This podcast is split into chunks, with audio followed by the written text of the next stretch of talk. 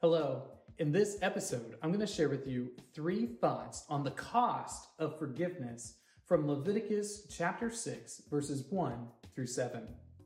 Leviticus chapter 6, verses 1 through 7 says, The Lord spoke to Moses, saying, If anyone sins and commits a breach of faith against the Lord, by deceiving his neighbor in a matter of deposit or security or through robbery, or if he has oppressed his neighbor or has found something lost and lied about it, swearing falsely in any of all the things that the people do in sin thereby, if he has sinned and has realized his guilt and will restore what he took by robbery or by what he got by oppression, or the deposit that was committed to him, or the lost thing that he found, or anything about which he has sworn falsely, he shall restore it in full, and shall add a fifth to it, and give it to him to whom it belongs on the day he realizes his guilt.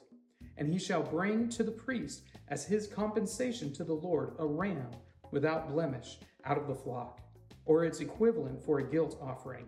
And the priest shall make atonement for him before the Lord, and he shall be forgiven for any of the things that one may do and thereby become guilty.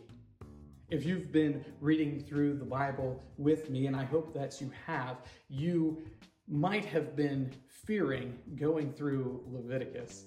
Because in Leviticus, we find all of these laws about sacrifices and about how the people of Israel are supposed to live with one another and what the cultic worship is supposed to look like for the people of Israel. And you might have been fearing that. But at the same time, within the book of Leviticus, what we will see is that God is concerned for justice among the people of Israel and in the book of Leviticus, he describes how justice can be given and how forgiveness can be had. Here are three thoughts from Leviticus chapter 6, verses 1 through 7. Thought number one cheating doesn't pay. We all know this. We know this when we're kids. We know that it, it doesn't feel right when somebody cheats us. We immediately say that isn't fair. Cheating doesn't pay, and it doesn't pay even for the people of Israel, because there are standards that must be met.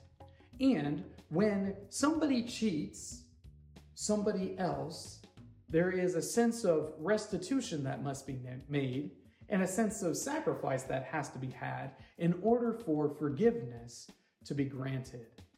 So, for the people of Israel, it is incumbent upon them, of course, not to steal but if they do, then there are certain things that have to take place in order for forgiveness to be possible.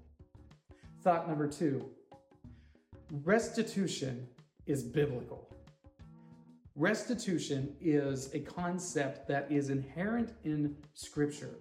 That if one person steals from another person, they must, if they're to be restored in the culture, they must give back what they've taken and pay the person additionally for the trouble. So, restitution is a biblical concept and one that we ought to be enacting. Thought number three sacrifice is necessary.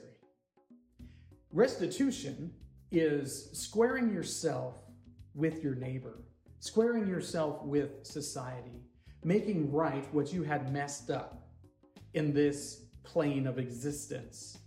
But sacrifice is necessary in order to reconcile yourself to God. And what we need to know is that when we sin against our neighbor, it isn't just our neighbor that we are sinning against, but we are also sinning against our heavenly Father. And as such, sacrifice must be made in order to atone for that sin that we committed against God and His perfect character, and his perfect law. These three thoughts come to you from today's reading of Leviticus chapters 4 through 6.